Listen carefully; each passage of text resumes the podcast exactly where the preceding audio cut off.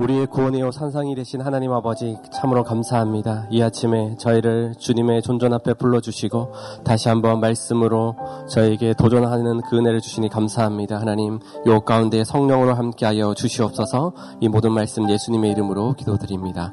아멘. 귀한 아침 하나님의 은혜를 사모하여 나오신 우리 모든 성도님들을 주님의 이름으로 환영하고 축복합니다. 오늘 우리에게 주시는 하나님의 말씀을 다 함께 보도록 하겠습니다. 고린도 후서 12장 1절에서 10절 말씀입니다. 고린도 후서 12장 1절에서 10절 말씀입니다. 저와 여러분이 한 절씩 교도가도록 하겠습니다. 무익 하나만 내가 부득불 자랑하노니 주의 환상과 계시를 말하리라. 내가 그리스도 안에 있는 한 사람을 아노니 그는 14년 전에 셋째 하늘에 이끌려 간 자라. 그가 몸 안에 있었는지 몸 밖에 있었는지 나는 모르거니와 하나님은 아시느니라. 내가 이런 사람을 아노니 그가 몸 안에 있었는지 몸 밖에 있었는지 나는 모르거니와 하나님은 아시느니라. 그가 낙원으로 이끌려 가서 말로 표현할 수 없는 말을 들었으니 사람이 가히 이르지 못할 말이로다. 내가 이런 사람을 위하여 자랑하겠으나 나를 위하여는 약한 것들 외에 자랑하지 아니하리라. 내가 만일 자랑하고자 하여도 어리석은 자가 되지 아니할 것은 내가 참말을 함이라. 그러나 누가 나를 보는 바와 내게 듣는 바에 지나치게 생각할까 두려워하여 그만두노라. 여러 계시를 받는 것이 지극히 크므로 너무 자만하지 않게 하시려고 내 육체의 가시 곧 사탄의 사자를 주셨으니 이는 나를 쳐서 너무 자만하지 않게 하려 하심이라. 이것이 내게서 떠나기 위하여 내가 세 번 죽게 강구하였더니 나에게 이르시기를 내 은혜가 내게 족하다. 이는 내 능력이 약한 데서 온전하여 짐이라 하신지라. 그러므로 도리어 크게 기뻐함으로 나의 여러 약한 것들에 대하여 자랑하리니 이는 그리스도의 능력이 내게 머물게 하려 함이라. 그러므로 내가 그리스도를 위하여 약한 것들과 능욕과 핍박과 박해와 공고를 기뻐하느니 이는 내가 약한 그때에 강함이라. 아멘. 우리에게 주시는 하나님의 말씀입니다. 오늘 약함, 능력의 통로라는 제목으로 하나님의 말씀 전하도록 하겠습니다. 오늘을 살아가는 우리의 세상은 스스로 강해지라라고 말을 하고 힘을 키우라라고 이렇게 말을 합니다. 우리의 자녀들에게도 그렇게 교육을 하고 있습니다. 그러기 위해서 사람들은 물질을 가지게 되고 권력을 가지고 싶어 하고 건강과 외적으로 보이는 어떤 좋은 차들, 어떤 자신의 힘과 능력을 가, 과시할 수 있는 무언가를 세상 사람들은 계속해서 찾아가고 있습니다. 하지만 자신의 연약함, 부족함을 자랑하는 것은 그런 사람은 거의 없습니다. 오히려 그 연약함, 부족함을 자기가 가진 무언가로 포장을 하고 자기의 연약함을 좋다라고 그렇게 핑계를 대며 살아가고 있습니다. 권력과 인맥이라는 그 포장을 통해서 자신의 연약함을 어, 해결하고 그 속에서 하나님의 능력이 있는 것처럼 말하는 경우도 있습니다. 하지만 오늘 사도 바울은 오늘 말씀을 통해서 세상과 정반대되는 그 약함이 능력이다라고 우리에게 말씀하면서 도전하고 있습니다. 조금 더 구체적으로 말씀을 보면서 우리가 함께 보도록 하겠습니다. 여러분들 잘 아시다시피 우리는 계속해서 사도 바울이 자신의 사도성에 대해서 의심하고 있는 고린도 교회 성도들에게 어, 자신이 경험했던 그 하나님의 놀라운 은혜를 소개하고 있고 자신이 또한 복음 가운데 복음 전파를 위해 수고하고 애썼던 부분을 우리가 어제의 말씀을 통해 어, 들었었습니다. 그리스도의 일꾼으로서 유대인들에게 40에 하나 감하는 매를 다섯 번 맞고 세 번의 태장을 맞고 깊은 바다에서 지내고 강도와 동족과 이방인의 위협에서 너무나 힘들고 아픈 시간을 보냈습니다. 하지만 그 속에서도 사도 바울은 자신의 연약함을 자랑한다라고 이렇게 말을 하고 있습니다. 오늘 이어서 오늘 본문은 1절에 자신이 경험한 영적 체험이 있다라고 어, 자랑을 하고 있습니다. 다 함께 1절을 읽도록 하겠습니다. 시작. 무익 하나마 내가 부득불 자랑하노니 주의 환상과 계시를 말하리라. 사도 바울은 자기가 자랑하면서 이 자랑이 자기에게 아무 유익이 되는 것이 아무것도 없는지 알면서도 그것을 자랑한다라고 말을 하고 있습니다. 하나님께서 보여주신 환상과 계시가 있다라고 말합니다. 사도 바울이 이렇게 말했던 이유가 있습니다. 그 당시 거짓 교사들은 그리고 영적 지도자들은 어떠한 다른 성도보다 높은 영적 수준, 또 다른 영적 세계를 경험했을 때에 거기에서 사도성이 있고 거기에 영적 권위가 있다라고 믿고 가르치고 있었습니다. 이렇게 말하는 이유는 바로 너희들이 알아주지 못하는 내가 그동안 말하지 않았지만 나 또한 하나님께서 주신 놀라운 영적 체험이 있다라고 스스로를 변호하고 있는 것입니다. 영적 권위를 인정받기 위해서 거짓 교사들은 자기가 경험했던 하나님, 또한 자기가 누렸던 그 어떠한 다른 사람들이 누릴 수 없는 그 어떠한 특정한 하나님의 놀라운 은혜를 자랑하고 그것을 통해서 자기의 높아짐을 자랑했지만 사도 바울은 그렇지 않았습니다. 14년 동안 그것을 숨기고 있었고 이제서야 자기가 경험했던 하나님을 소개하고 있는 것입니다. 그 환상의 내용이 무엇인지 우리 다 함께 2절부터 4절 말씀을 함께 보도록 하겠습니다. 다 같이 읽겠습니다. 내가 그리스도 안에 있는 한 사람을 아노니 그는 14년 전에 셋째 하늘에 이르러 간 자라. 그가 몸 안에 있었는지 몸 밖에 있었는지 나는 모르거니와 하나님은 아시느니라. 내가 이런 사람을 아노니 그가 몸 안에 있었는지 몸 밖에 있었는지 나는 모르거니와 하나님은 아시느니라. 그가 낙원으로 이끌려 가서 말로 표현할 수 없는 말을 들었으니 사람이 가히 이르지 못할 말이로다. 14년 전에 3층 천을 본 사람을 소개하고 있습니다. 그 당시 사람들은 하늘을 세 부류로 구분하였습니다. 첫 번째 하늘은 우리가 보는 것처럼 새가 날아다니는 하늘 그리고 구름이 있는 것을 첫 번째 하늘이라고 불렀고 두 번째 하늘은 해와 달과 별이 있는 하늘을 두 번째 하늘이라고 불렀습니다. 그리고 세 번째 하늘은 바로 하나님께서 거하시는 곳, 하나님의 영광과 임재가 있는 곳을 셋째 하늘이라고 이렇게 불렀습니다. 이 셋째 하늘에 하나님의 임재와 그 하나님의 능력이 거하는 그것을 보게 되었습니다. 그 누구도 경험하지 못했던 하나님의 임재와 영광을 경험했던 바울은 자신의 어떤 영적 그 체험을 소개하면서 자기 자신이라 하지 않고 그리스도 안에 있는 한 사람이라고 이렇게 표현을 하고 있습니다. 이 놀라운 은혜를 경험했다면 내가 하나님의 뜻에 따라서 내가 그 하나님을 봤어. 천국을 봤어라고 표현할 수 있는데 사도 바울은 그리스도 안에 있는 한 사람이라고 이렇게 표현하고 있습니다. 그리고 그 자랑 가운데서 하나님께서 아신다라고 이렇게 말을 하고 있습니다. 그가 몸 안에 있었는지 몸 밖에 있었는지 나는 모르지만 하나님은 아신다라고 이렇게 두 번이나 표현하고 있습니다. 하나님의 놀라운 그 은혜를 받았고 영적 계시와 한상을 받지만 그 가운데 그것을 자랑하면서도 그 중심에 하나님께서 하셨고 하나님께서 이끄셨다라고 이렇게 표현을 하고 있습니다. 하늘에 이끌려 갔다라는 것은 내 스스로 의지적으로 나의 믿음과 능력이 커서 그 하나님께서 주시는 환상과 계시를 본 것이 아니라 하나님께서 나를 이끌어 가셨고 그곳에서 하나님께서 나에게 보여주신 것들이 있다라고 이렇게 표현을 하고 있습니다. 바로 이 간증의 중심에 살아 계셔서 자신의 삶을 이끄시고 지금까지 함께 하신 그 하나님을 초점을 맞추고 있다라는 것입니다. 그 영적인 체험의 현장 가운데서 하나님이 주인공 되심을 말을 해 주고 있습니다. 새로운 교회는 그런 분이 없으시지만 우리는 종종 특별한 하나님의 놀라운 은혜와 그 은사를 경험하면 자기 자신의 어떤 믿음을 과시하는 것처럼 그렇게 말씀하시는 분이 계셨 어떤 다른 교회는 그런 분들이 계셨었습니다. 이것은 참으로 중요합니다. 하나님께서 우리에게 베풀어 주신 은사와 은혜와 또 다른 영적 체험은 너무나 귀중하고 소중합니다.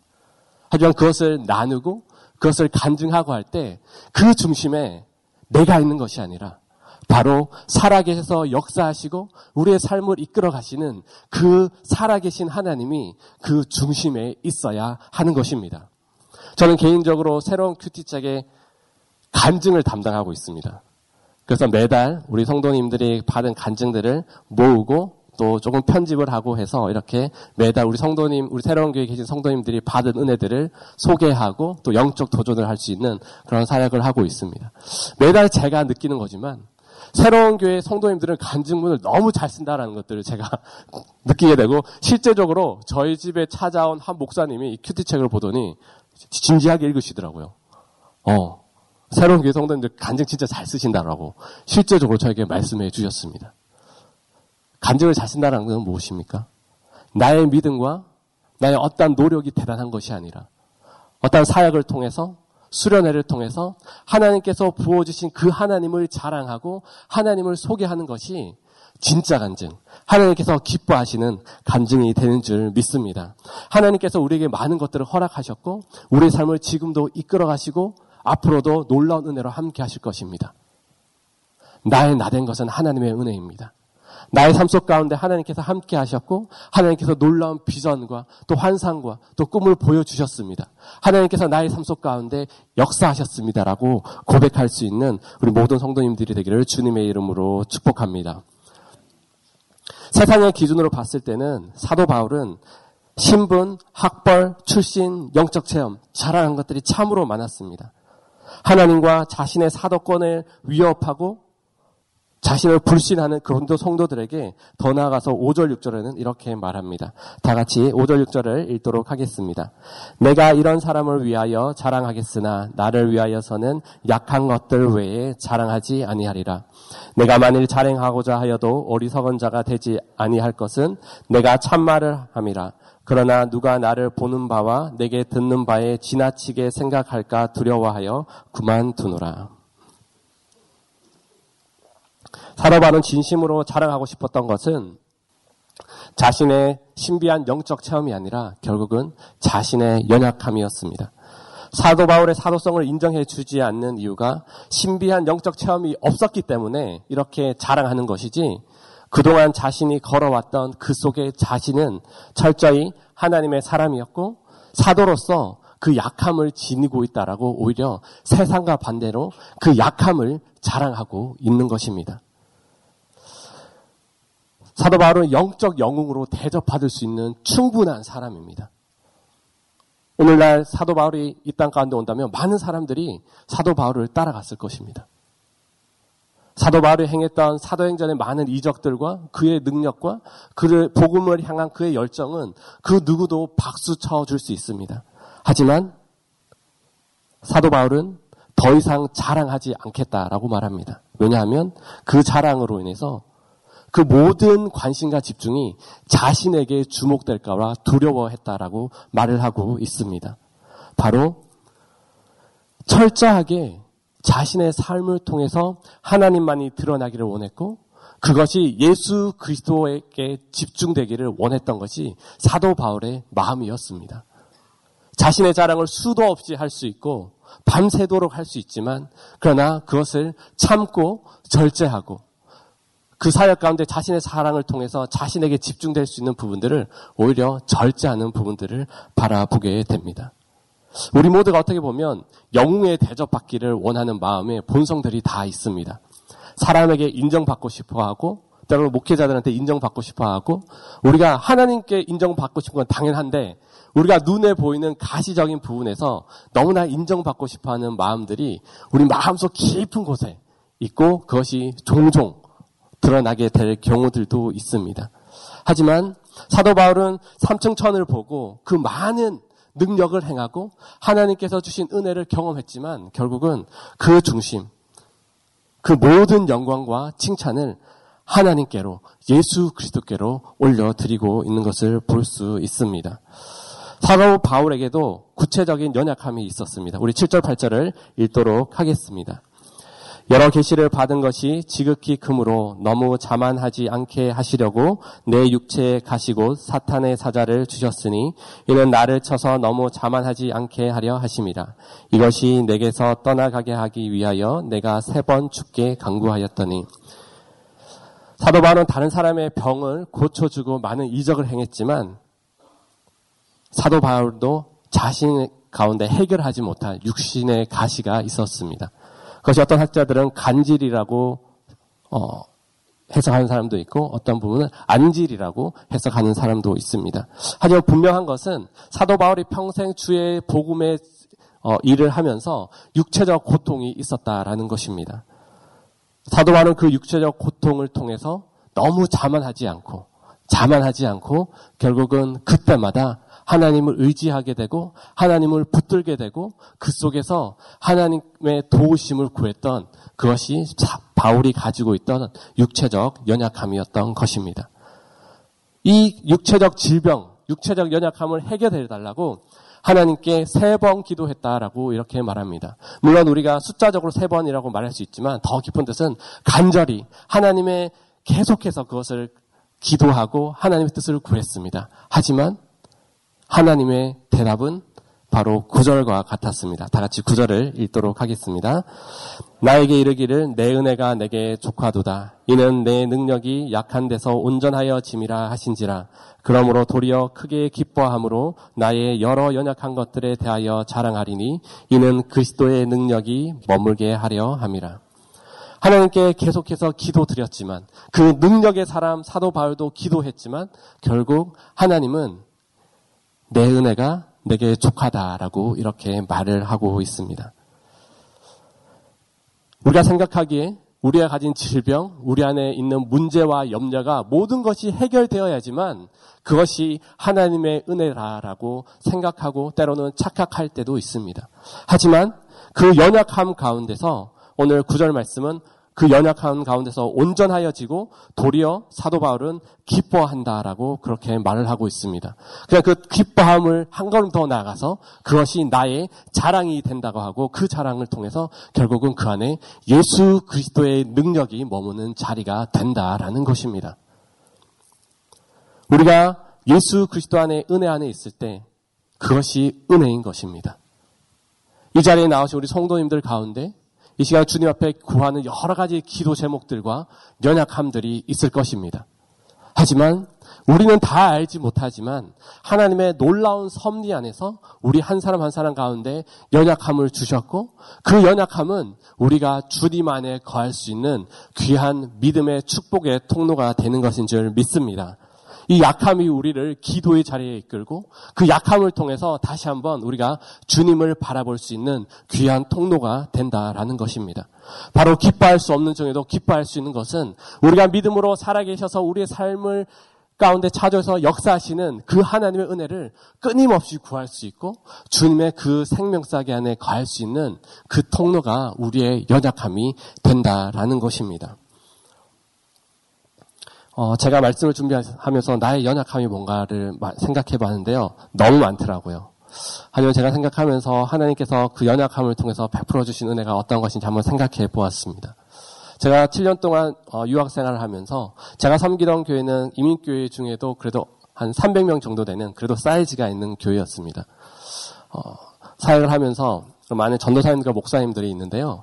거기에 12명의 목사님과 전도사님들이 있었습니다. 많은 분들이 그 중에 10명은 목사님의 자녀였습니다.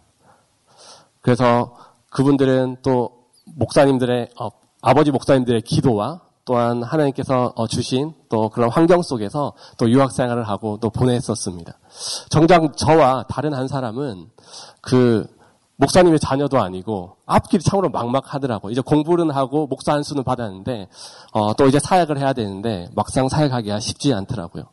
그래서 그 목사님과 함께 이렇게 말했습니다. 우리 둘은 목사님의 자녀도 아니고 한 분은 권사님의 아들이고 저는 장로님의 아들이지만 우리 열심히 기도해야 된다. 우리 하나님밖에 없다라고 이렇게 한 시간이 넘는 교회를 교회와 이렇게 학교를 왔다 가면서 참 오랫동안 이야기를 했었습니다. 그 한 사람이 옆에 앉아 있는 이태재 목사님입니다. 어, 저는 그랬었습니다. 어, 나의 출신은 연약하고 저희 아버지가 목회자가 아니기 때문에 앞길이 때로는 막막하고 유학생활에서 목사 안수는 받았고 공부는 어, 떤 사역지는 찾아가야 하는데 그 길이 안 보이더라고요. 그래서 늘 기도하고 하나님 나의 인, 나를 부르셨는데 나의 사역길을 예비하시고 준비하시고 하나님께서 나의 인생길을 책임져 주시옵소서라고 그렇게 기도하고 도전하고 했을 때 하나님께서 놀랍게도 제가 상상하지 못했던 새로운 교회에 보내주셨습니다. 저는 개인적으로 믿음이 아주 큰 간증입니다. 앞으로도 그럴 것입니다. 하나님께서 나, 저희 앞에 목회의 길과 또 훈련시키고 준비시고 다른 어떠한 것들을 붙드는 것이 아니라 하나님께서 그 연약함, 세상 사람들이 보기에는 중요하지 않, 중요하다고 생각하는 세상 사람들이 가치로 여기는 그것에 집중하는 것이 아니라 세상 사람들이 봤을 때 연약하고 초라하지만 그래도 불구하고 하나님의 능력과 하나님께서 길을 여시는 것들을 기대하고 소망했을 때에 그 연약함을 들어서 가장 큰 능력으로 쓰는 것들을 경험하게 됩니다. 실제적으로 함께 공부하는 우리 다른 전도사님들 가운데 이렇게 연락이 왔습니다. 저는 모르는 분인데 어떻게 하면 새로운 교회 갈 수 있느냐고. 하나님께서 길을 여셔야 갈 수 있다고 그렇게 고백을 했었습니다. 우리 삶속 가운데 그렇습니다. 우리 삶을 봤을 때 다른 사람들은 나보다 가진 것들이 많고 환경들이 많고 또 좋은 것들을 가지고 있지만 진짜 우리가 하나님을 믿는 사람으로서 우리가 세상의 가치와 기준을 따르기 전에 우리의 연약함을 주님께 고백드리고 그 연약함을 통해서 하나님께서 일하실 수 있도록 내어 드려야 할 때 그것이 우리에게 힘과 능력이 되는 줄 믿습니다. 본문 말씀에 머문다라는 의미는 하나님의 장막 안에 확고히 거한다라는 의미를 가지고 있습니다.